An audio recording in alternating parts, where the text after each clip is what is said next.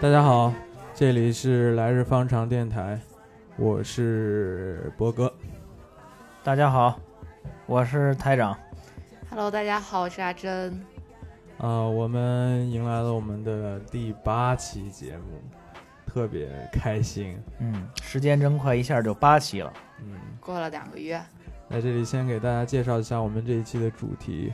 咱这期主题呢是这个散步，用文雅一点的称呼叫溜达呃，对，working 啊，啊，working，。嗯、所以我们三个 workman 今天给大家介绍一下走路的一些事情。啊，是 Work Woman。呃，但是不过我们这个走路不是就是真的是随便走啊，我们也会介绍一些稍微特别一点的，比如说我们会再走一个那个日本的熊野古道，然后还有一些在东京的大街小巷啊这样散步的一个经历，嗯然后推荐就是希望大家还是欢迎收听吧。嗯，然后一开始呢，还是跟大家像按照惯例一样的介绍一下我们最近的生活，然后要不然有什么分享吗？大家？有什么分享吗？最近反正这个疫情是又上来了啊，出门还是得小心点儿。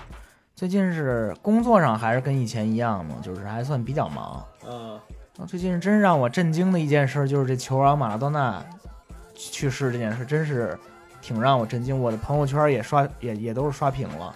呃，这个二零二零年真的是怎么说呢？很多这些那个让我们震惊的消息啊，是是是嗯希望今年能尽早过去吧。然后还有什么其他的吗？还有什么其他的呀？就是大家还是做好防护吧，平平安安的度过今年。嗯，那要不然就顺着我们今天这个话题问大家一个问题吧。那个如果可以，那个就时空任意，然后让你去散步，而且可以选择一个陪伴你散步的人，你愿意在哪里跟谁一起散步？如果能穿越时空散步是吧？对对对，穿越时空我我先把我的回答给你做一个参考，好不好？啊，我愿意在印度河畔跟释迦牟尼一起散步。又是胡想的世界。哎呦，你这你这马哥这还挺上档次。那我这一说，我这不行了，我这个你是什么？我的梦想就是我得回到三国时期，啊，让这貂蝉陪我天天散步啊，散步一次呢，也可以吗？那得天天散啊。我是得按着董卓这酒池肉林这么来啊，在哪儿散步？在哪儿在哪儿散都行啊，人对了就行。阿珍呢？我没有你们那么胡思乱想，我就是单纯的想把上次的熊野古道没走完的那段走一走，没有盖的章得盖一盖，然后让我有一个什么晚走证明，这个之后再跟大家聊。这个详细我们在下一段给大家嗯再介绍一下。嗯，然后还有一个问题，就是最近比较开心的事情是什么？上一周台长有什么开心的事情发生吗？上一周有什么比较开心的事情？你找到了好房子，对我那个房子算是搬家这事儿算是解决了，然后现在就在扔扔扔东西，都给我们扔了好多垃圾，是不是？能叫垃圾吗？这是知识分享啊，这是。台长把他不要的东西就放我们家那。这话不这话不对啊，这是是 特别优秀的著作。知识传承啊。我最近开心的事情是我们通过一些渠道认识了一些就是同期我们做播客的一些新的这些播客主，然后能跟大家交流，会发现现在大家做播客的这些人，大家都是很有想法的，嗯就非常优秀，然后听大家的节目，感觉学习到很多，这是我最近比较开心的一个事情。你压力不大吗？我已经放弃任何想法了，就是嗯，所以我们这期节目可能会比较随便。所以你看，咱这片头找了一个这么绝望的这么一背景音乐，是吧？嗯，是的。然后还是稍微跟大家讲一下我这周对播客的想法吧，就是嗯听了那么多新新新起来的播客的嗯那些节目，我越发觉得这个听播客啊是有一种就是你跟这个播客主一起分享时间的一种感觉，嗯，所以说是感觉是挺奇妙的吧。时间是一个挺个人的一个东西嘛，但是你愿意听谁的节目的话，就相当于你愿意跟谁一起花时间，对，所以是觉得还嗯感觉虽然是我们现在身在就是可能大家在天南海北的，但是能通过这样一个啊、形式一个媒介，然后来一起就是共度这么一段时间，还是挺开心的吧。嗯，呃，阿珍有什么开心的事情吗？我这周倒没有，但是我很期待下一周，因为我下一周终于要要把这个忘年会这件事情搞定了。我就觉得下一周只要那件事情过去了，我这个 这这年该干的事情就干完了。好的，那我们也不啰嗦了，进入我们第一个环节，跟大家先讲一讲，就是与其说是散步，不如说是徒步，就是稍微远距离一点，然后在城市之外的这样走路的一件事情，好吧？OK 好，我们进首歌休息一下。OK，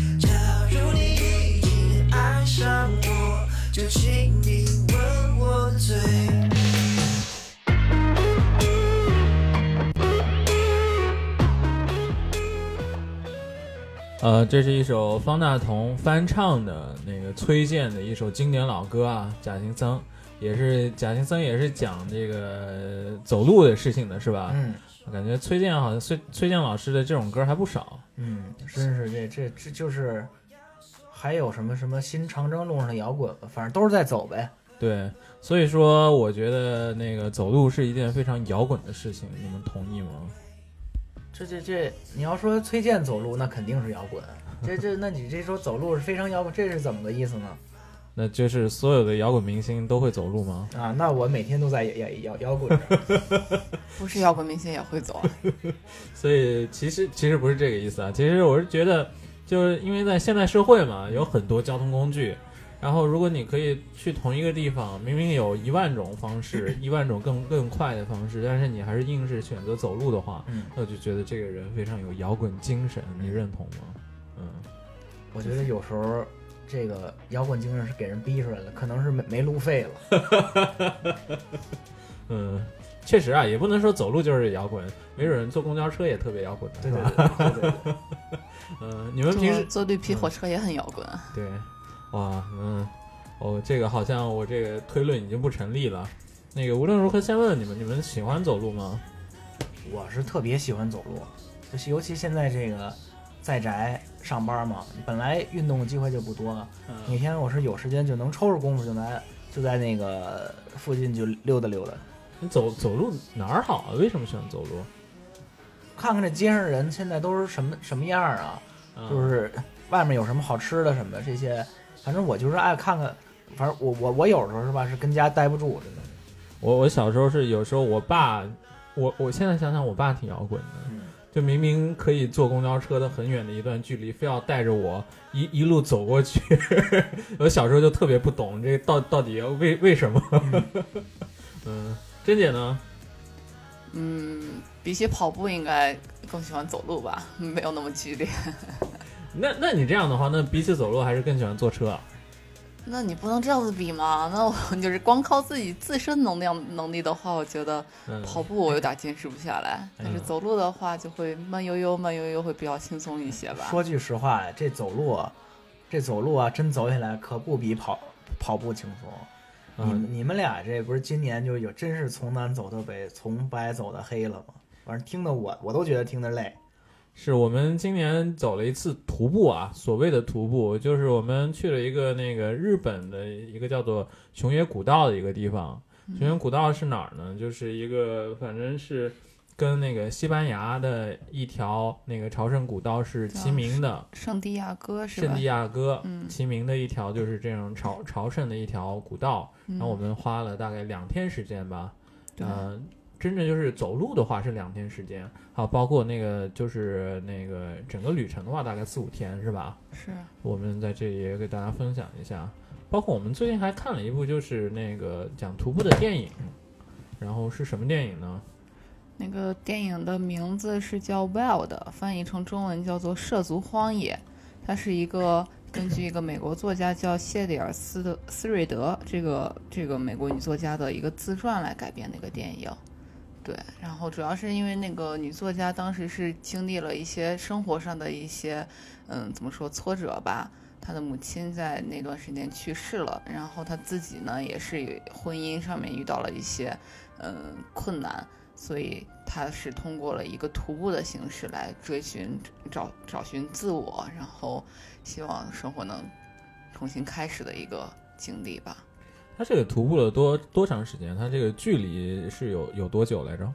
他走的那条路叫做 PCT，然后翻译中文的名字是叫做太平洋屋脊径，然后英文有没有说一下？你你要愿意的话，豆总。就不要不要吐槽我的发音啊，那英文叫 Pacific Crest Trail，所以是太平洋屋脊径。它这条路大概是贯穿了美国的西部荒野，从起起始是在墨西哥的边界，一直从南到北连接到了加拿大的边境，嗯，所以基本上走下来大概要花四个月以上的时间，准备还需要大概八九个月的时间，就很就是夸张。对，就所以故事就讲的是一个小女生，嗯，然后背了一个硕大的背包，然后在这个荒野里面走了四个月的这么一个故事，我天哪，听起来有点有点这种那个有点红军长征的那种感觉啊这是就是克服艰难险阻了，这是要，对对对，就他路上还会遇到响尾蛇。哎呦，然后也没有什么那个呃水源吧，没有饮用水，都是拿着一个呃那种净化净化水的，因为徒步的人可能经常户外的人会懂，我们也不太了解，需要那种净水器，然后喝的都是这些溪水、湖泊、山川。我听很混听着有点浊的那种，听着有点像那个就是荒野求生这意思吧。嗯，有点那种感觉，因为是。他四个月一直都是在野外嘛，啊，然后虽然也会经过一些城镇，但大多数时间就可能要走过一些雪山啊，然后走过沼泽啊，然后走过沙漠啊，是这样一个经历，是吧？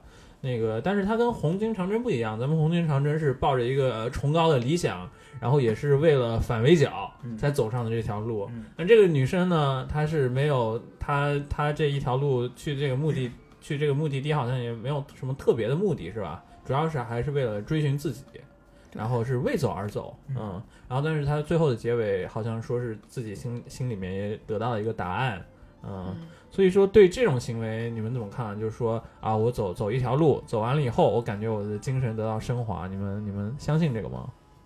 我没有这方面的经历，我我就是我平常散步就是出于我真是想散步而散步，嗯不是说我要得到什么，我基本上没什么太大的目的。嗯。那比如说，我们就是珍姐跟我是走过一条那个迷你的这种呃那个徒步的嘛，嗯走了两天，对走完两天，你觉得你升华了吗？就她这个女生，她走了四千多公里，我们走了连四十公里都不到，我可能升四十公里有了，四十公里有了，就大嗯概四十公里左右，所以我升华了人家的十分之一左右吧。你你切实的感到了吗？没有，我升华不升华不知道，我看你甄姐发那照片，嗯，反正我觉得不是升华，脸反正是哭花了。我觉得 哭了一秒钟。那我们现在就跟大家具体的讲一下我们在这个熊野古道上面的经历也好了。嗯然后我们去到这个熊野古道以后，然后那个它熊野古道好像分成五条路是吧？嗯哎，虽然我之前之前只知道三条路，叫做什么小边路、中边路、大边路，还有两条。还有什么伊势路和纪伊路，嗯，然后这个纪伊路是没有列入到这个世界文化遗产里面，其他的是被这个联合国教科文组织列入到了世界文化遗产。对，就所以是一个那个嗯，全世界认定的一个世界文化遗产的这么一条路啊。这个路本身它是世界文化遗产，嗯所以就是那个当时我跟珍姐因为走到一半儿走崩溃了嘛，嗯然后我们在商量要不要就是要不然不走了，嗯然后就直接坐公交车坐到它那个终点。那后来一想，这个这个世界文化遗产的它它的对象不是这个路的终点，而是这条路本身嘛。嗯那你中间跳过一段就很没有意义，那最后还是硬着头皮走了下来啊。嗯大大部分是硬着头皮走了下来，是吧？是嗯。然后就是我们从第一天，我们我们花了两天时间在路上嘛，嗯然后之前也做了一些准备，嗯做了一些功课，然后在网上看到一些不怀好意的人写的游记，说是呃遇到蛇蛇啊什么什么的，反正心惊胆战的。嗯但还是就是做了一些准备，比如说买了熊熊铃啊之类的，然后准备了很多吃的，嗯然后就就那样上路了。是然后还有一个小插曲啊，就是那个，就我当时是背了我一个从大学时代开始用的书包，嗯然后但是就是那个第一天在路上的时候，我们是在哪儿来着？合歌山，和歌山市。对，对走到和歌山市的时候呢，就是在和歌山山城里面，我们先逛了一天，嗯然后背的那个书包确实是有那个时间久了吧，嗯然后走一路，它那个书包外面都是那个塑料皮嘛，然后走一路那个塑料皮掉一地。但是因为我那个，你你你你明不明白那种感情？就是你一个东西用久了以后，你就特别不舍不舍得换新的，那你这书包是不是好长时间没背都氧化了吧？是吧？呃，那种感觉，对。就明明一个耐克的书包嘛，嗯最后他那个耐克的标志都都掉下来了。所以说波哥在乎的还是这这个 Nike 是吧？然后就是最后那个，我们好像出发之前就想着这个书包还是呃太旧了，嗯然后用来走两天天路，可能可能就有有点那个不好用吧。嗯然后最后在那个珍姐的强烈的要求下，买了一个新的书包。然后我们把那个书包是留在和歌山是吧？旧的书包。然后我们出发之前还对那个 那个旧书包双手合十，嗯然后说是那个 o s e a ni narimashita，那个这那个那就是说受这个书包照顾了，啊，我们就就此别过。你是不是可以唱一首《你的背包》？但呃，主要是因为徒步的话，它一般徒步用的包的话，它的这个肩部的设计也好，还有腰上的承重的设计是很好的，是比较符合人体力学吧。就我嗯觉得波哥当时的他以前的那个老伙伴那个那个黑书包，old 是 body，主要是有点不太适合徒步嗯，因为两天的时候，我们当时第一天还遇到了就是天气不是很好，下雨了，我们背了挺多这个吃的呀吃的也好，嗯水也好，就其实还蛮重的。然后它这个山路也是一条古道嘛，就是说周边是没有什么可以补给的，也没有什么便利店之类的。嗯就我觉得这些装备在你出发之前还是要做好万全的准备。确实挺重要的。现在回回头想一想，然后我们就是当天，然后就是真正走上这个熊原古道是早晨，然后坐早晨很早啊，六点六六七点的时候坐的那个公交车，然后坐到那个出发地是吧？嗯然后八点左右出发，然后那天很早晨天还挺阴的，在下着雨。对，嗯，然后那个一到那个出发的那个地点，那个郑郑姐什么感受？我就崩溃了，就和我想象中完全不一样。我以为就是走路嘛，走路就是走路，结果它是山，它会很有起伏，而且它那个路就特别古古老，就是石板的，有种让人觉得是青石板的那样子。下雨的时候还会特别滑，然后山里面可能是现在疫情的原因，以前它这条路走的比较多的外国人比较多，然后也没有那么多人，真的是。就是走上这条路以后，就发现是一条没有法回头的前不见村后不着店的，只能硬着头皮往前走。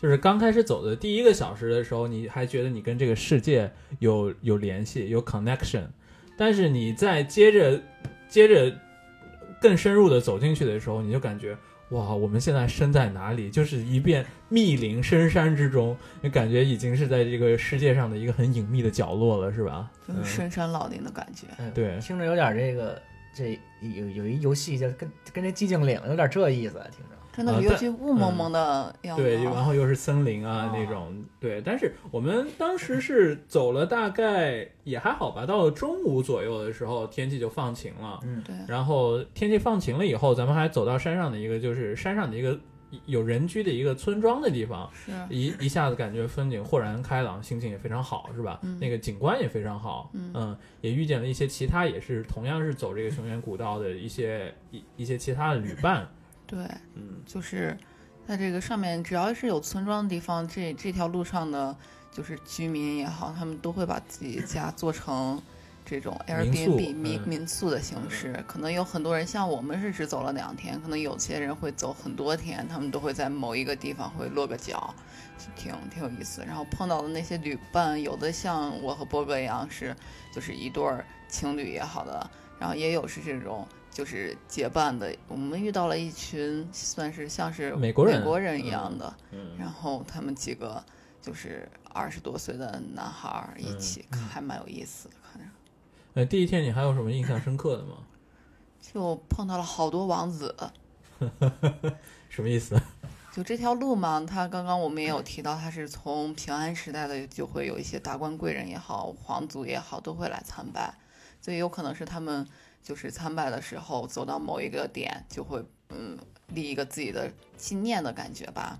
嗯，然后，然后路上就有什么以各式各样的王子命名的一些标记，比如什么大阪王子，我们第一天住的地方叫近路王子，然后还有比较有有有有印象的名字，什么九十九王子，还有什么王子，还有什么吞水王子，我记得。嗯，对，有很多，反正就是这一路上，但是没有，确实没有那种特别大的、特别壮丽的那种景观，嗯。就比较平常的啊，呃，森林里的景观、山上的景观、平常的日本的乡下的农村的那种景观，嗯然后反正就是就是走而已，对。然后，但是我我印象比较深刻的还是最后我们快走到就是第一天我们的那个落脚点叫金鹿王子嘛，金鹿王子附近它是有一个村庄，嗯然后那个村庄里面有很多这种民宿，我们我们当时也是预约了其中一个民宿的。嗯然后我们在一个下山的时候嗯，然后远远的看见，哎呀，这片儿有一条河，然后沿着那个河有个村庄的时候，觉得啊，知道我们第一天的这个终点是要快要到的时候，那种心情真的是非常喜悦。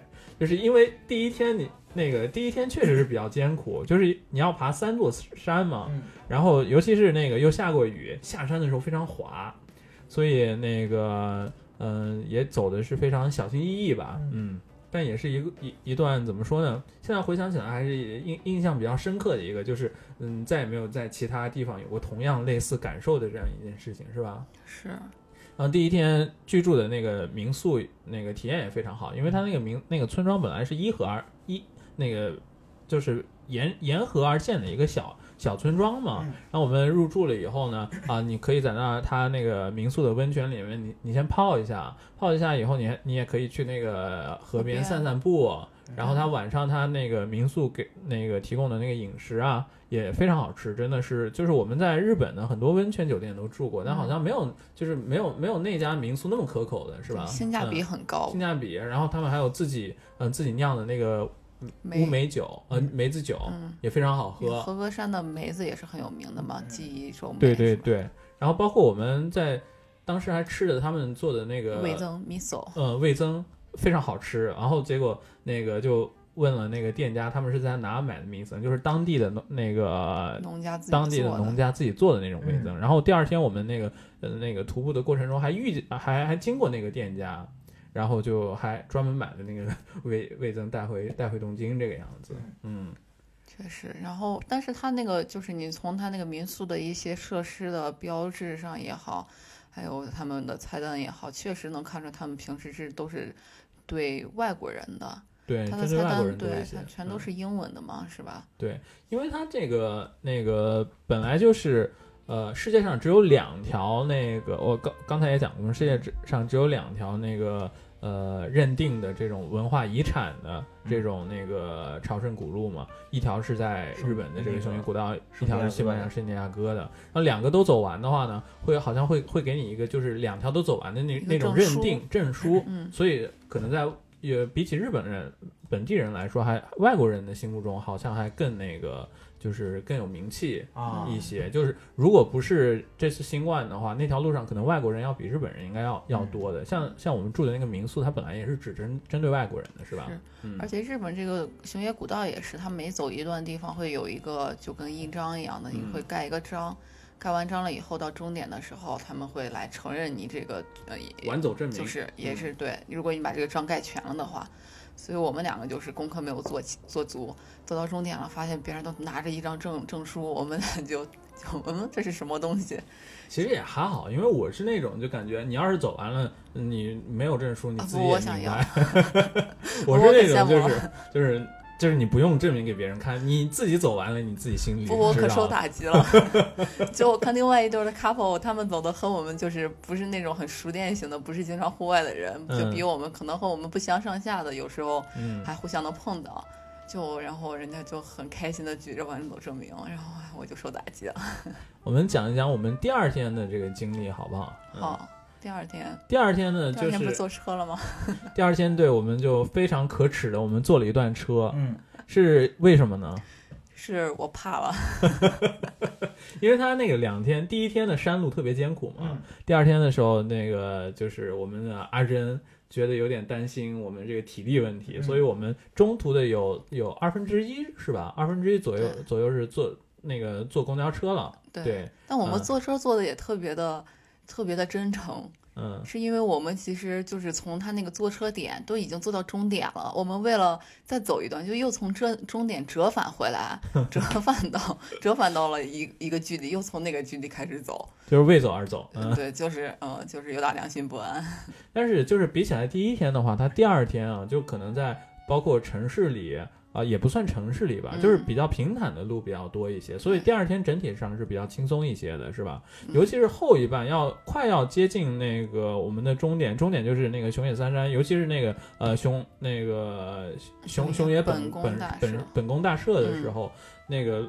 路上呢，就开始包括周围的民居啊嗯之类的都都多起来了嘛，就感觉那个路也也是比较好走的一段儿，是吧？嗯就是从那个叫发心门王子，所以又多了一个王子。就是从嗯发心门王子到熊野本宫大社这一段是一个，嗯，就是如果大家想体验一下，不想走两天也好，不想真正的去就是走那么远，只是想一个小小的体验的话，是这一段是比较推荐，大概也只需要半天左右的时间吧。对对对，而且而且这而且这是非常漂亮的那种日本乡村的风风景，对吧有乡村风，也有稍微那嗯种啊，也有在在深山中就典型的你说起古道的那种，就是那种感觉的路也很长，嗯就就都是呃四周都是森林，嗯，然后你脚下是那种那种石板路是那种感觉，对，嗯，对。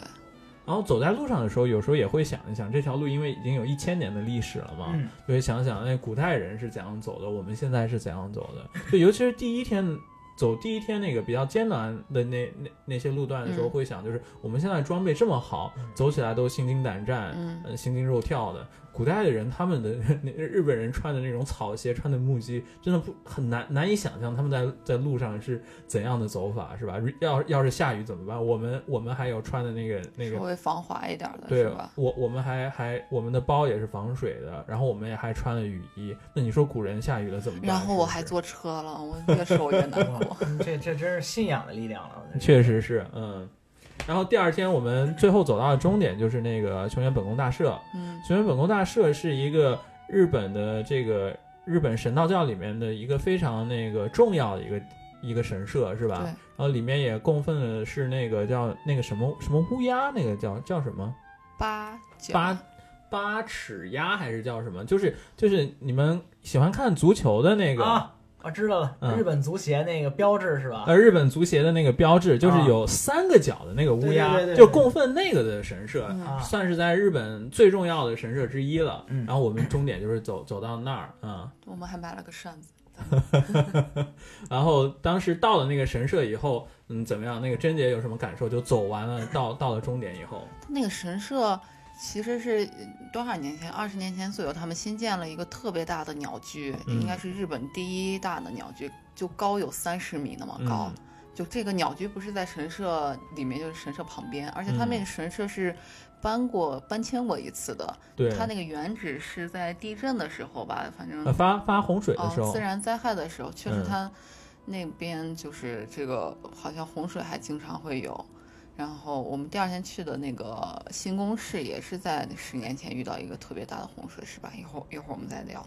然后所以他们那个原址是搬迁过一次的，嗯而且他那个神社是可以带宠物进去的，所以我们当时多人带的什么狗啊，对对，小狗小猫的，而且他们小狗他们会带好多条自己的小狗，然后推着像婴儿车一样的，嗯就还挺有意思。然后那嗯神社门口就会写着，我们觉得宠物也是家庭成员的一份子，很欢迎你们带着小宠物过来一起祈福，对还蛮人性的。对，所以所以走到终点，那个珍姐，你感觉是有有就是有到终点的那种感觉吗？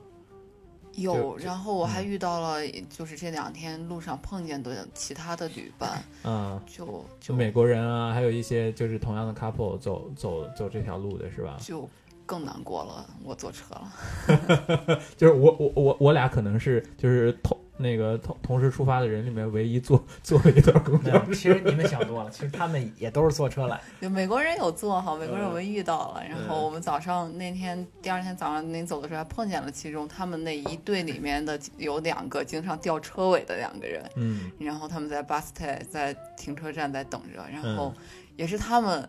然后鼓励了我去坐巴士，然后后来我们在终点遇到他们的时候，我们说，然后他说，哎呀，我们中间那一段比较简单的，我们坐了公交车，比较艰难那一段我们还是走了的，我就又被打击了，我是相反的哈。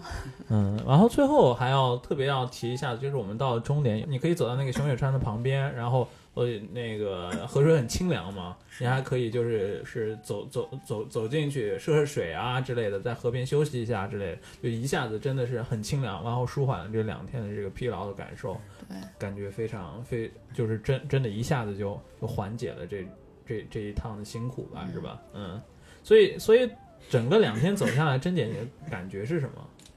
感觉下回要更加努力的走完，你你还想再去一次？我至少要把那些章改了呀。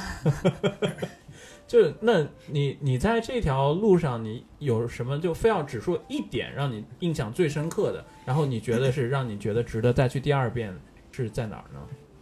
就是，其实我觉得我们当时走的是中边路嘛，其实他按理说他的这个给你的规划是蛮清楚的。如果有朋友也想来体验这一条古道的话，就是可以在他们的官网上提前查一下它这个这个嗯那个地图，因为它地图标志特别清楚，它会写到哪一段路会是上坡，哪一段路会是下坡，哪一段路是石板路，哪一段路是这种沙地的路，就很都很清楚。所以而且它会告诉你，你第一天可以选择住在金鹿王子，然后第一天的行程是十五公里，第二天行程大概也是十五到二十公里，就是其实是蛮科学的一段，是大家就是不是那么资深的这个户外的人也是可以接受的，但是就是稍微注意一点的话，我印象比较深刻的就是中间，因为就是日本的这个包括登山也好，然后这种徒步也好，就它可能是为了。嗯，保保存有之前的以前的古道的这种感觉，它的修缮不是那么的，就没有那么现代化，所以有些地方还是需要大家注意安全的。就比如我当时走到一条路就特别的窄，然后旁边也没有任何围栏，然后下面就是就是那种就是很深的这种山上的坡，我当时真的是超级害怕，我满脑子都在想着，我万一万一摔倒一下，我就要滚下去了，可怎么办？我就心里都是在这种胆战胆战心惊，就稍微这些地方是还是需要注意一些的。啊，但是其实这个路上没有那么惊险啊，就是还好，嗯，就是没有最后宽慰嗯自己的就是，就算滚下去，就是从这条跑道滚到下一条跑道罢了而已。就就其实也没有那么危险，但是我走的时候还还还是会感叹一下，就是啊，古人的啊，原来就是古人要要旅行的时候走的是这种路，就还是会这样想象一下，就有的地方就就会让我想起来小时候那个学的那个水《水浒传》，然后它里面不是有那个井在井冈山上啊什么什么的。啊景阳冈，啊，景阳冈那种，对，井冈山都出来了。景阳冈上，对对对，然后什么武松打虎啊那种之类的，就感觉，就我感觉我们走在就是那种氛围的路上，给 哎呦，要那种氛围，那我我这碰老虎我可不去了。哎，还真的是我们第二天啊，就是走在那个森林里面有一段路的时候，就我们在前面走，后面有一对日本的 couple，、嗯然后他们日本 couple 好像还带了一条狗，是吧？嗯，然后走着走着就听见那个呃传来一种怪声，有规律的怪声，然后远远的。那种就是，就是我们也停下，然后后面那日本情侣也停下，就在想，哇，这是不是要有什么猛兽啊、熊啊之类的？那走走走走，老听见那个声音，然后最后走得更近了一点的时候，我才发现那可能是离我们很远的地方就已经有那个有有路或者停车场，嗯然后可能是那种很吵的那种摩托车的声音。真的就是呜的声音，然后我们想啊，有有怪兽要出现。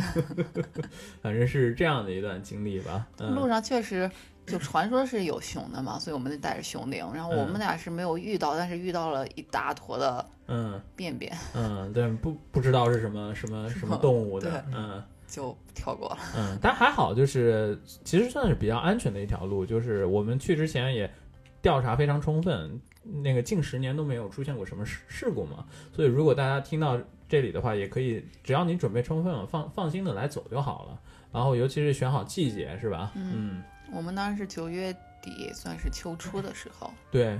然后第二天我们去到的从从新宫新宫市它附近的一个地方，新嗯。叫做新宫市的地方，回到东京。那新宫市稍微说一下，就是它是那个传说中徐福对，居住的，啊来到日皇本那时代的，对对对，来到日本的地点，所以它有一个徐福公园，嗯还有徐福墓，对，但其实很小的一个公园，嗯，新宫市反正还是挺挺破败、挺旧的那么一个但，是熊野是吧素玉大社是在西宫市。对对，对，熊野三山之一的一个地方，对，嗯好的，那我们整个行为古道的经历就就分享到到这里，然后嗯，怎么样？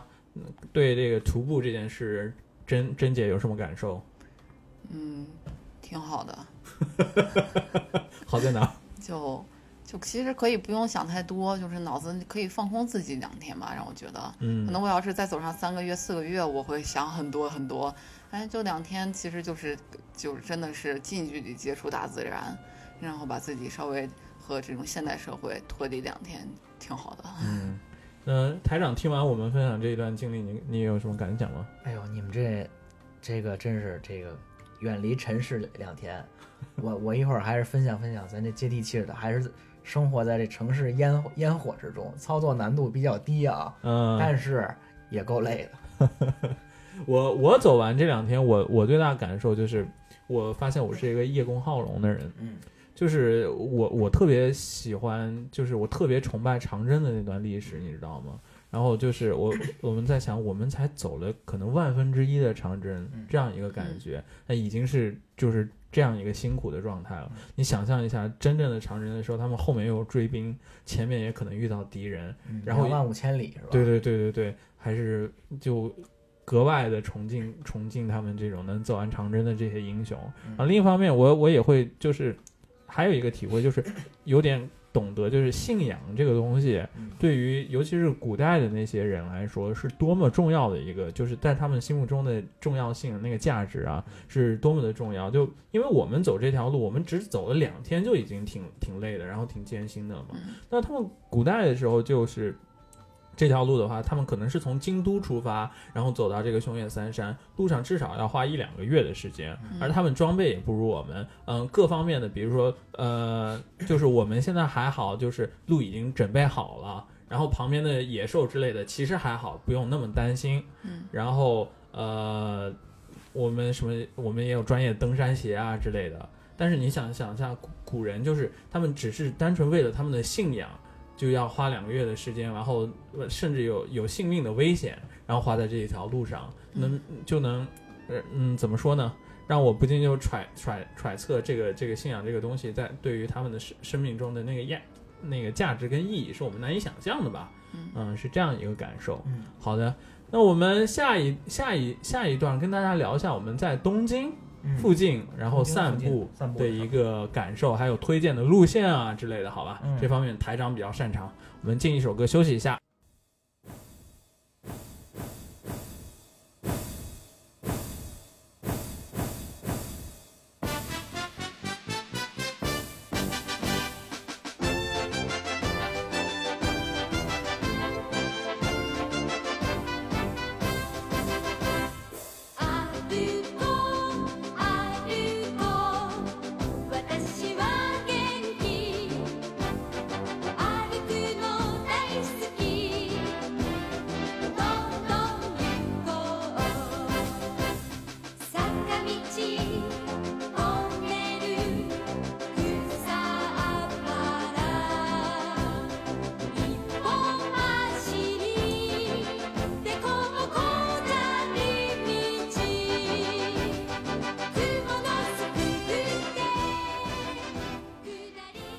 是一段非常 ganky 的音乐，然后一听就让人想起来那个台长的人设啊，就是非常 ganky 的阿尔戈，就是非常有活力的走路的这样一个行者的形象哎。呦，你真是抬举我了。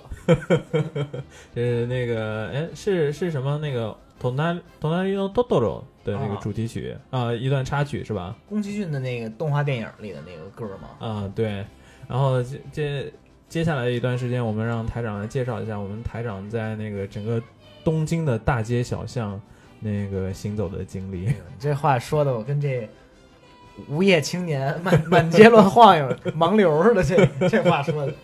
台台长，你平时挺喜欢在东京逛的，就就是我们那个周末有时候联系台长，他都是啊不行不行走着呢那种感觉是吧？啊，对，我是属于能不能不坐车我就走着，我你是愿意溜达的。你是格外喜欢在东京走呢，还是就你在北京也一样？我在北京其实就愿意这么溜达走。以前在北京上大学嘛，周六嗯周日就是能回家的时候，就是周以前周末是老老上西单嘛，就是新鲜嘛，买买这买买那，或者看看这看看那。那会儿就是愿意从西单往回溜达，溜达到阜成门，然后完了再坐车。就是有可能在北京待过同学也知道，从西单那车站走到这阜成门这车站是个什么距离啊？但是我感觉比起来你在东京行走的经历的话，就会怎么样？哪个更长？哎呦，那可能还是在东京这距离更长吧。那怎么？那台长，你是跟我们讲讲你走的最长的这个，还是讲讲讲你走的最经典的、最常走的？俩我都说说吧。那那你从哪个开始？先先从最长的。最长的、最长的是就是今年嘛，因为嗯这新冠疫情，大家也知道这个公共交通方面嘛，还嗯是这个感染率比较高，所以我就是说，就是咱也算锻炼锻炼身体嘛，就走走路。嗯。我是走的最长的一次是从我们家，因为住在这个多摩川这条河的旁边儿，嗯。是从多摩川这个地方一直一直走，嗯。是多摩川的川崎这一畔的这个地点开始就纯走啊。嗯。然后呢，经过多摩川，然后嗯走到东京的大田区，嗯。然后从这个大田区呢一路走，走到这个呃，走到这个东京的这品川区，嗯。品川又从品川区呢一路再往前走，走到港区，经过了什么地方呢？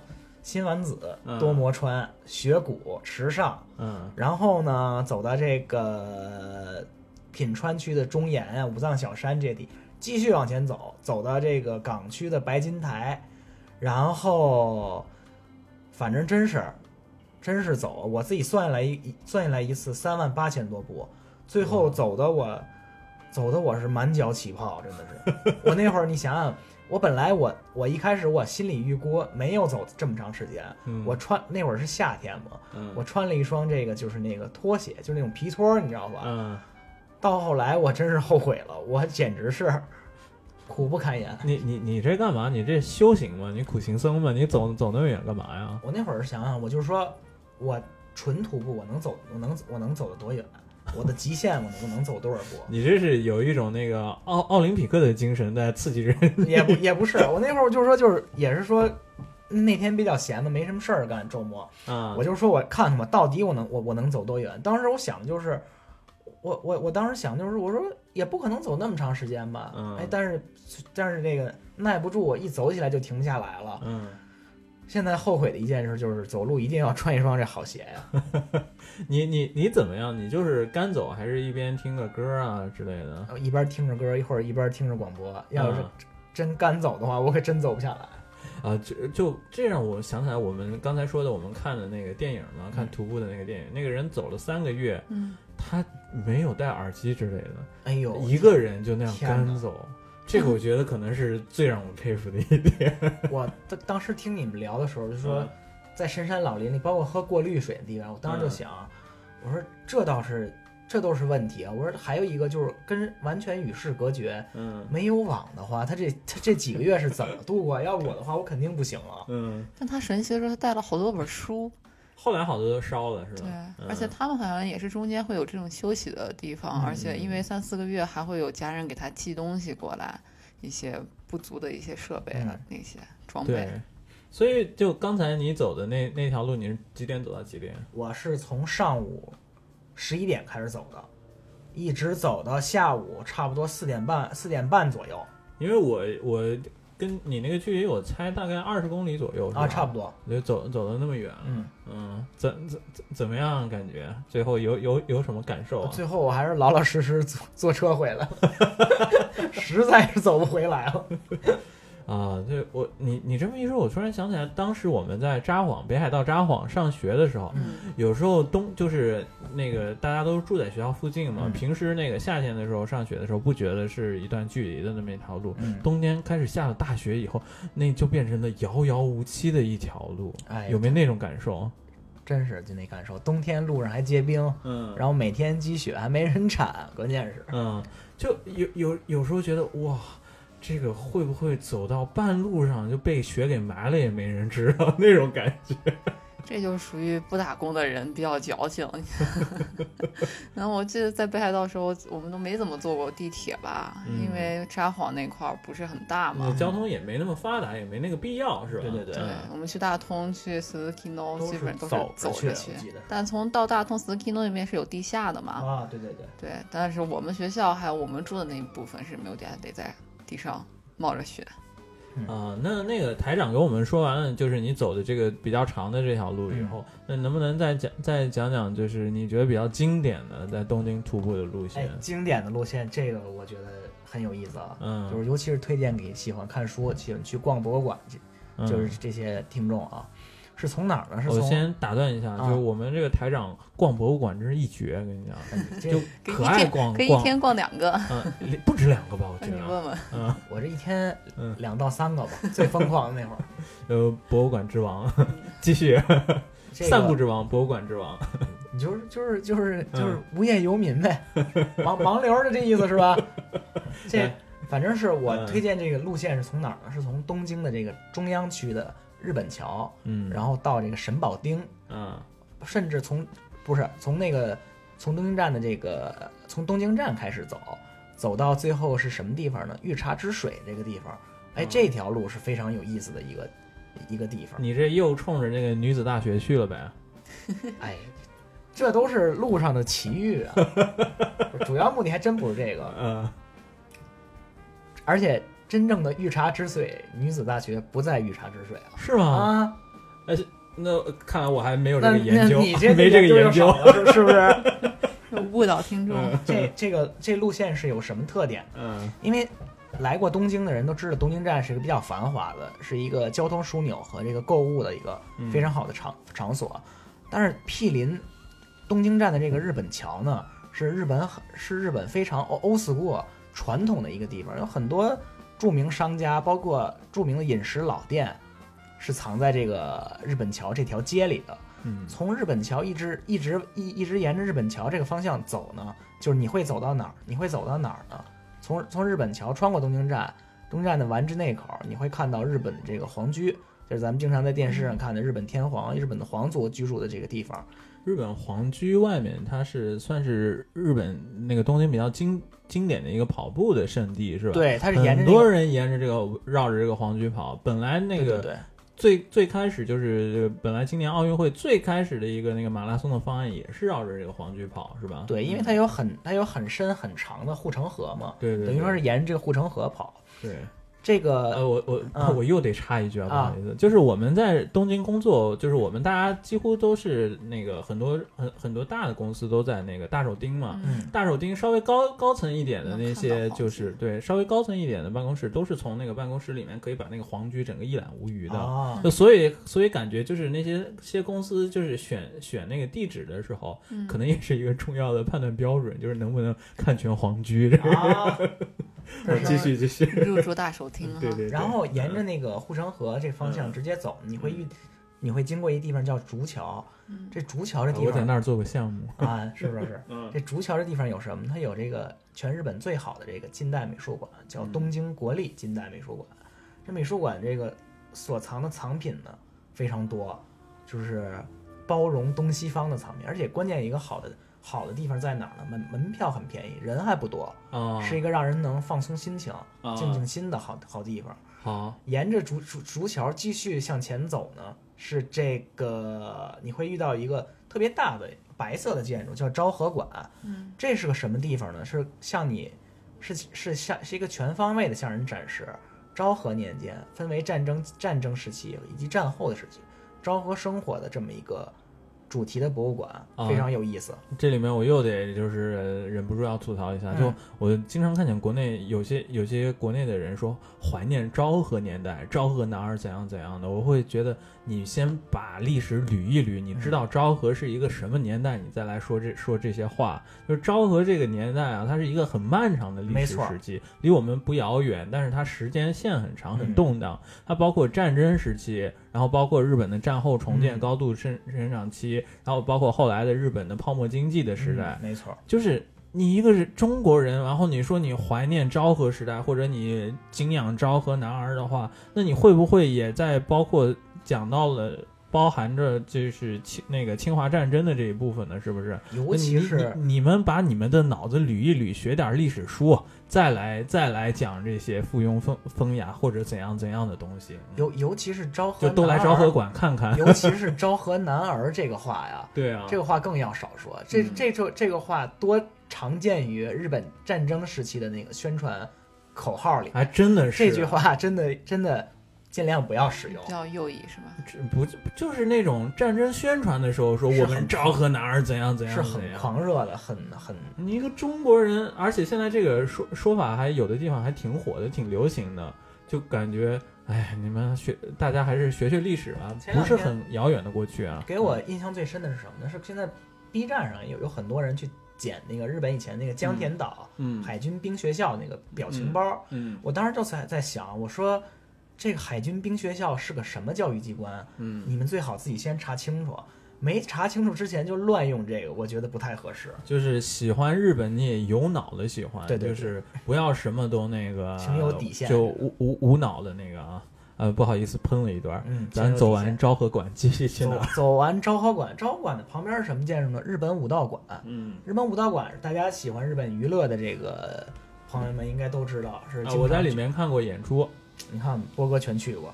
，Ed Sheeran 的一个这附近有一个著名的赏樱的地点，叫千鸟之渊。啊，每到每年这樱花季节啊，那真是游人如织，但是今年除外啊。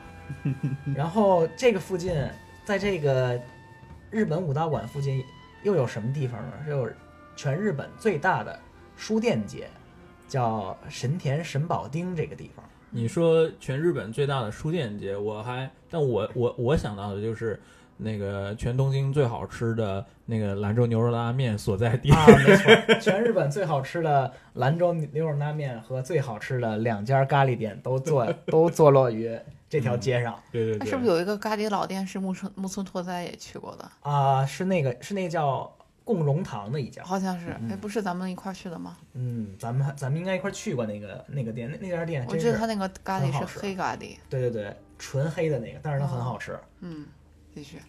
这神保町这这条街是怎么说呢？就是分门别类的嘛。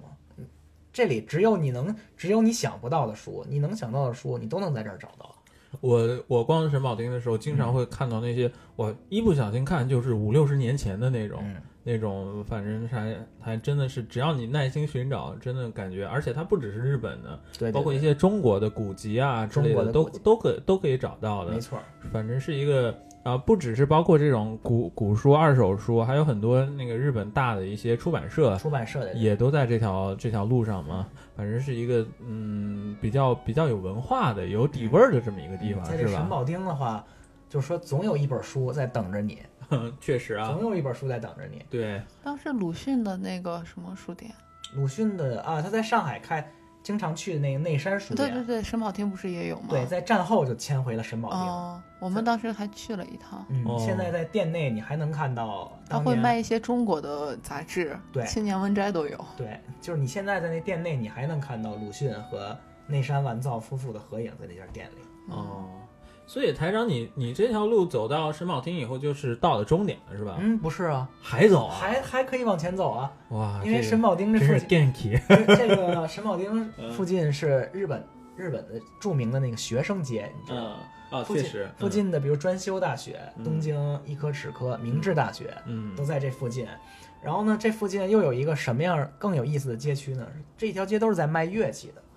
就是你走到那条街的时候，各个那个乐乐器专卖店门口，你嗯，经常能看到就刚上大学的学生，或者是专门来搞乐队的这这些人，奇装异服、各色人等，他们都怀揣着不同的目的来来光顾这些乐乐器店。啊，确实啊，都是那些乐器店也卖新乐器，但主要可能是卖那些二手的乐器。对对对对但是整条街都是两两两两边都是乐器，店，都是乐器店。反正我在国内是没见过这样的，对，嗯，但也也侧面说明，可能那个上大学的大家玩乐器也都是一时兴起啊，嗯，那个最后还是都都卖了二手了。最后还是得 从这条街开始，再以这条街结束。确实是，然后，然后，那然后你是不是以为我这路就走完了？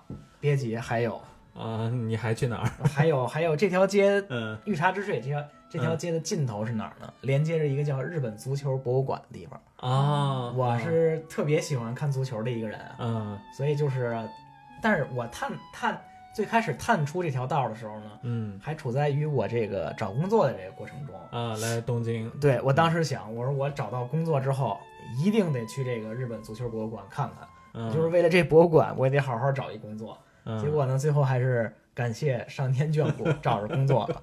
拿到内定的当天呢，我就嗯买了去东京的机票，第二天就去了这博物馆。啊，这博物馆怎么样？跟大家简简单的说一说。这博物馆吧，嗯有意思的地方在哪儿呢？你听它叫日本足球博物馆，可是它介绍的不光是日本的足球历史，哦在它有全世界的这个足球相关的收藏。啊比如说，你可以看到很多经典经典球星所他们穿过的球衣、球鞋，以及孙继海有吗？哎呦，我觉得这个，你你要这么这么说的话，这个 咱这电台是还得活下去啊！而且这个我我我们我国第一次那个打进世界杯就是在日本啊，宝地啊，嗯你别说，还真有一件零二年国足的这白色球衣，啊但是同时它也在底下也标注了我国在世界杯的战绩 三场的详细比分。嗯，是那个跟巴西苦战，最后是那个遗憾复遗憾复输，哎，你是吧？不能这么说嘛，咱们还有一脚打中门框，震惊了世界足坛的打中门框。嗯，期待下一次。期待期待咱咱主办吧，我觉得以后 呃，所以那个这整条路，要不然那个嗯台长再给大家简单的梳理一下，从哪儿到哪儿到哪儿到哪儿，怎么样来着？从东京站到日本桥，嗯从日本桥走到呃不是从日本桥到东京站，嗯。从东京站走到皇居，嗯，从皇居走到竹桥，嗯。从竹桥走到日本武道馆，然后再走到神保町，在神保町转完之后呢，再再前往这个御茶之水车站附近。啊，一听就是我大概能想象到，就是如果你花一天的时间走这条路的话，嗯。你可以比较轻松的走完这个全程。所以我，而且确实是把这个东京比较中心的一些地方，嗯，也有包括是比较啊民间风情的一些地方，嗯也有包括像是皇皇居这种观光点，嗯都包含在这条路线之内。所以，如果你来东京旅游的话，有时间的话，我觉得也是非常推荐给大家的这样一条路线、没错。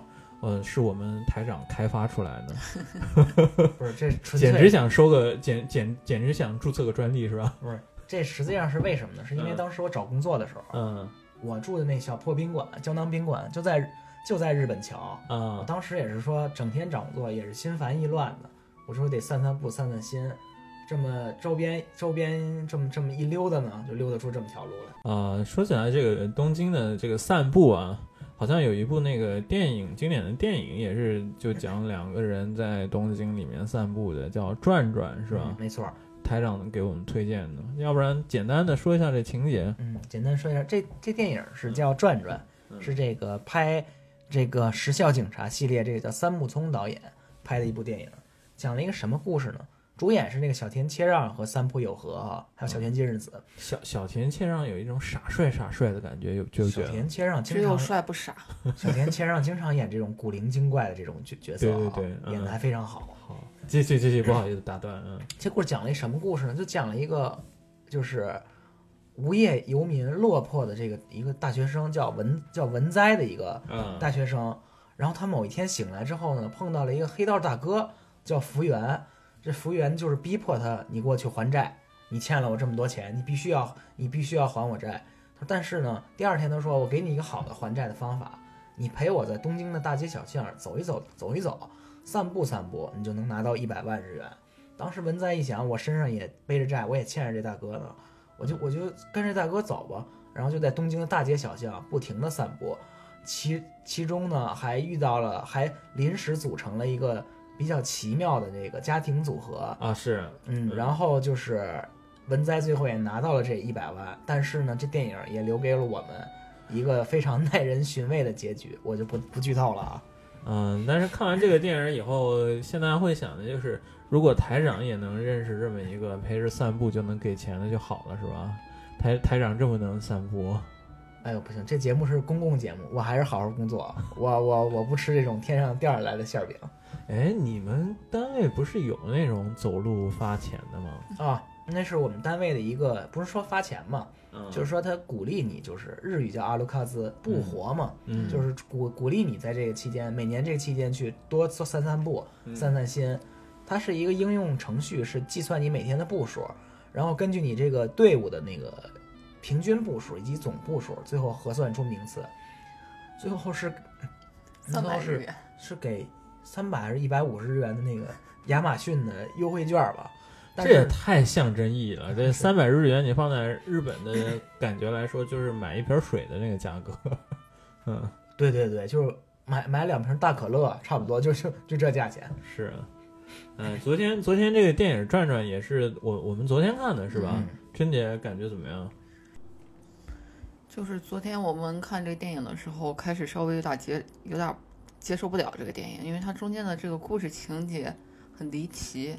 就他们两个人在东京瞎转悠的时候，会遇到很多奇奇怪怪的人，比如有什么在 cosplay，呃，碰到了这个男生小的时候喜欢的一个小女生，然后回忆到当年他们在一起过生日 party 的一个小情节，然后也还会遇到一个路上，呃，背着一个自己的吉吉他，然后背着一个特别大的音响，走一路边弹边放，然后就是就是一个，然后还还是奇装异服，然后这个男男主角一直跟着这个人，跟到了一个警察局门口，就眼看着这个警察拿着棒子，好像是要开始要制止的时候，结果这个奇装异服的人竟然对着警察鞠了一躬，音箱关掉了，然后让这个男主角大失所望。所以就是他整个故事情不算是有故事情节吧，就是一些比较离奇的一些遇到的一些事情。有点走路版的公路电影的那种感觉是吧？嗯，呃，所以那个想想起来，就是你们在散步的时候有没遇见什么比较印象深刻的人啊，或者事情啊之类的？或者有有没让你印象比较深刻的一段一段路啊之类的？除了你走的那个最远的，我印象最深的是什么呢？是我在札幌上学的时候，嗯从北海道北海道大学嘛，走回学校宿舍的那那段路的时候，路的时候呢，碰到一个碰到一位老一个老爷爷，那老爷爷就在我问问路，说附近的某某某嗯那个那个便利店在哪儿，嗯，然后我给他指了一下，指完之后呢，然后我我也就没当回事儿，我我继继续就我就继续走着路了。后来走着走着路呢，看背后有人拍我背，说这小伙子你停一下。我说我一看又是刚才那老爷爷，老爷爷说哎呦真是感谢你，然后从他那个书包里拿了一串香蕉出来，说小伙子刚才你给我指完路不能让你白指啊，说你你还年轻，你得多吃点东西。递了我一串香蕉给我，这是我印象特别深的一次，就是我这辈子从来没有遇到过街上主动有人给我吃的这么这么一件事儿。给香蕉，怎么觉得那老爷爷是抱着逛动物园的心态？是是啊，我是当时我真的是挺震惊，说小伙子你好好吃，好好好好说说说那个你这长得还挺瘦的，说你嗯这这个上学也不容易，多多吃点东西，就给了我一串香蕉。啊，这这香蕉事件使我现在都很难忘。挺有意思的。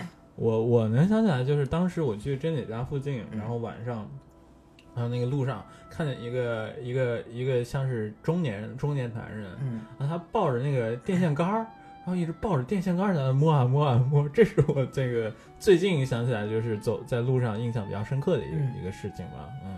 确实好像经常就是有这种日本的萨拉蒂嘛，嗯，然后下了班以后喝了酒，醉了以后就已经失去意识，不知道自己在干什么。嗯我以前是在我们公司附近，当时上一家公司新宿附近，也是下班回家的路上就能看见有人躺在那个就像国内的冬青树一样半矮的，就喝醉了，平躺在那个上面躺一个大字，嗯，旁边也都是行色匆匆的上班族，也没有人去搭理，就会觉得啊，那我们进一首歌，然后休息一下，然后最最后给大家总结一下我们这一嗯期的节目好了。好的，嗯。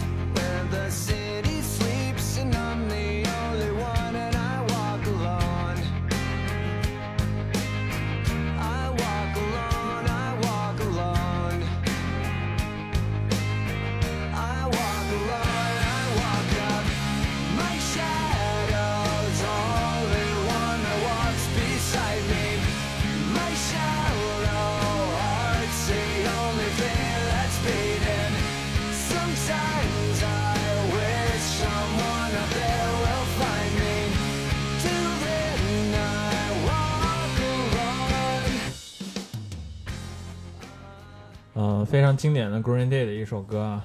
那最后我们回来还是给我们这期的节目做一个总结。嗯，然后我首先想问一下你们，就是那个旅行旅游的时候，旅游的时候经常有很多那个方式嘛。然后就比如说那个台长，你有没有什么比较喜欢的旅旅旅游的方式啊？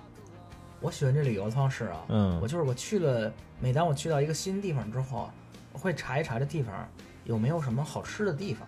我查那馆子不是说那旅游指南上那种的特别有名的，大家都去那种，我就是想查查这个当地人真正去特别 local 的一些地方，所以我经常会比如说在当在在入住的比如说酒店或者民宿的这个前台，我会想问问当地人去哪儿。啊，就是当你你作为你这个本地人，你有什么推荐的？我想真正看看属于当地人的生活，而不是说作为仅仅做一个走马观花的这么一个过客。啊，所以说这个台长还是奔着吃是吧？啊，对我主要是奔着吃去的。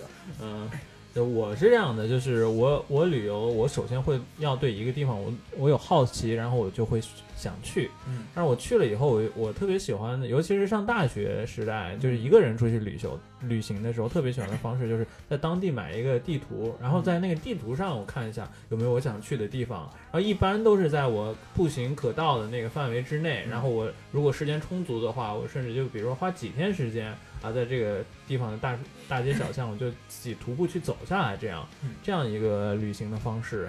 但是能不能推荐给大家，我觉得也不好说。因为这种方式的话呢，就把你这个能去到的地方都局限在你的徒步圈以内嘛，就让我完美的错过了很多 就是需要坐车才能去的地方。啊，呃，甄甄姐呢怎么样？那我就觉得就很恰好，在日本的话，我会觉得日本这个整个城市规模也好，会比较压缩。嗯就是我们徒步圈范围内就有很多很很很很有意思的地方，比如刚台长说到的。所以我觉得，如果要是来日本来旅行的话，其实可以试着有一天的时间，甚至两天的时间，可以走一走，多走一走，转一转，比起可能是不是比起坐车来说，会更深入的去了解。而且就是日本是一个吧特别注重细节的国家，就是如果你走马观花，天天坐在车上这么游览的话呢，某些日本有意思的细节你是观察不到，某些细节是是你只有你用自己的双脚去丈量的过程中，啊，偶尔能发现的。所以这日本真的是一个非常适合徒步旅行的地方。哦，我突然想起来，我昨天看的一本杂志上啊，它有推荐一本就是游记，那个游记是途中下车的那种日日本式的游记。什么叫途中下车？就是那个日本有一种就是旅游的方法，就是我随便坐一个电车，随便找一站下来以后就到处去走，这样一种旅行方式。然后那个作者他就在那个书里面写了一句话，叫做说，没有一个地方是什么都没有的。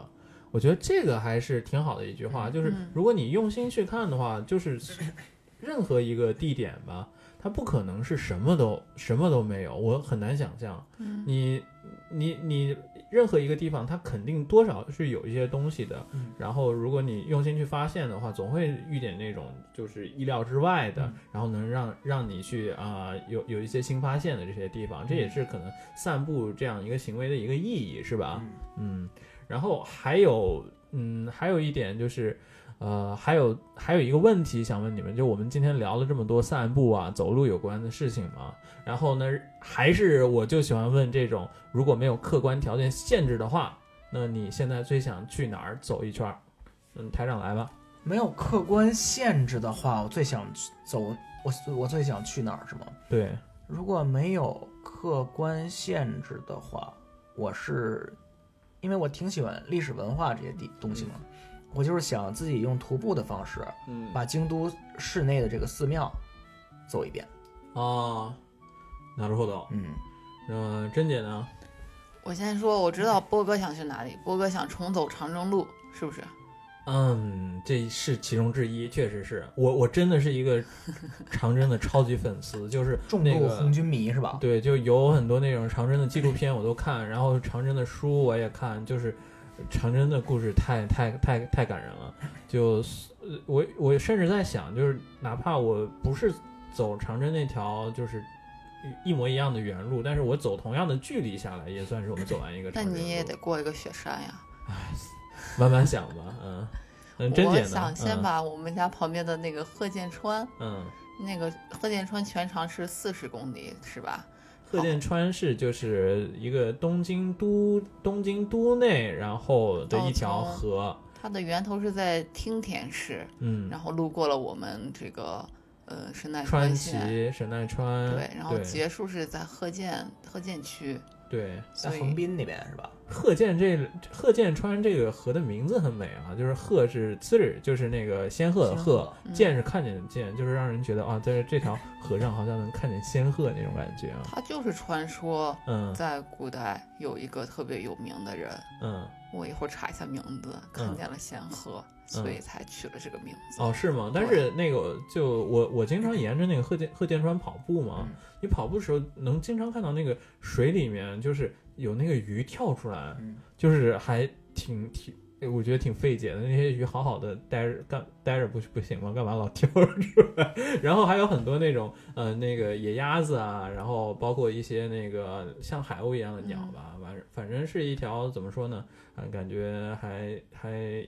虽然是一条城市中的河，但是意外的感觉还还生态丰富性还挺挺丰富的这么一个河，嗯是吧？对，嗯还有捕鱼的船，对对对，真真姐是你想从那个入海口开始逆流而上，一直走到那个源头是吗？嗯，反正是先想走一遍吧。对，其实我也挺想走一遍的，刚好四十多公里，一个马拉松的一个距离嘛，是吧？嗯有要是有机会的话，我们三个人一起啊走走这么一趟也，也可以给大家做一个节目，是不是？没错，这次再走的话，我一定穿双舒服的球鞋，不能再穿拖鞋出去了。那好，那最后最后一个问题了，嗯，就是我今天呃那个节目开始的时候，我有一个立论，就是说走路是一件摇滚的事情。为什么呢？因为呃，同样有其他交通工具的情况下，你还选择走走路，这是一种对时代的反叛，所以它很摇滚。你们同意这个观点吗？好像稍微同意了那么一丢丢。我我还是不能完全同意啊。嗯有的时候我出去遛弯儿、出去溜达的原因，是因为我想溜达，嗯而不是说反不反叛的问题。嗯，其实就是单纯的发自内心，发自内心的就是就是嗯想出去溜达溜达。嗯，还有一个就是逻辑题啊，嗯嗯，那个假设 我刚才说的那个大条件成立的，就是走路是一件摇滚的事情，啊，而且原因是刚才我说的那个原因。那么，《西游记》这件事是一件摇滚的事情吗？唐僧会唱 rap 吗？唐僧会唱摇滚吗？有关系吗？我现在不过唐僧那么唠叨，他应该感觉挺 rock star 的。哎，不说别的，反正孙悟空这身打扮现在看挺朋克的，反正你们你们没 get 到我的点，我我来揭晓答案啊，就是他们《还有答案啊！西游记》这件事，如果按照我那个逻辑是成立的话，《西游记》它是一件摇滚的事情。啊，为什么呢？因为他们有本来有其他交通手段，他们本来有筋斗云可以做，但是他们没有选择筋斗云，他们愿意走过去，所以我觉得非常摇滚。那那不这你好无聊啊！你这话我不同意，他那个云在那个那么多人能坐上去吗？哎，你这话我不同意。这这有本著名的漫画叫《七龙珠》，我不知道你看没看过。嗯，什么人能坐在这筋斗云呢？心无杂念，心心灵纯净了。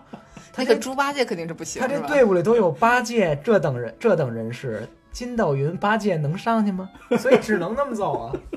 关了关了，录完了录完一了。时激起千层浪啊！嗯那好，那我们呃这期节目就到这里面，然后呃大家再见。大家再见。最后给您带来一首这个日本最近特别火的叫《鬼灭之刃》的这个一首插曲啊，非常好听。下咱下期节目再见啊。下期节目再见。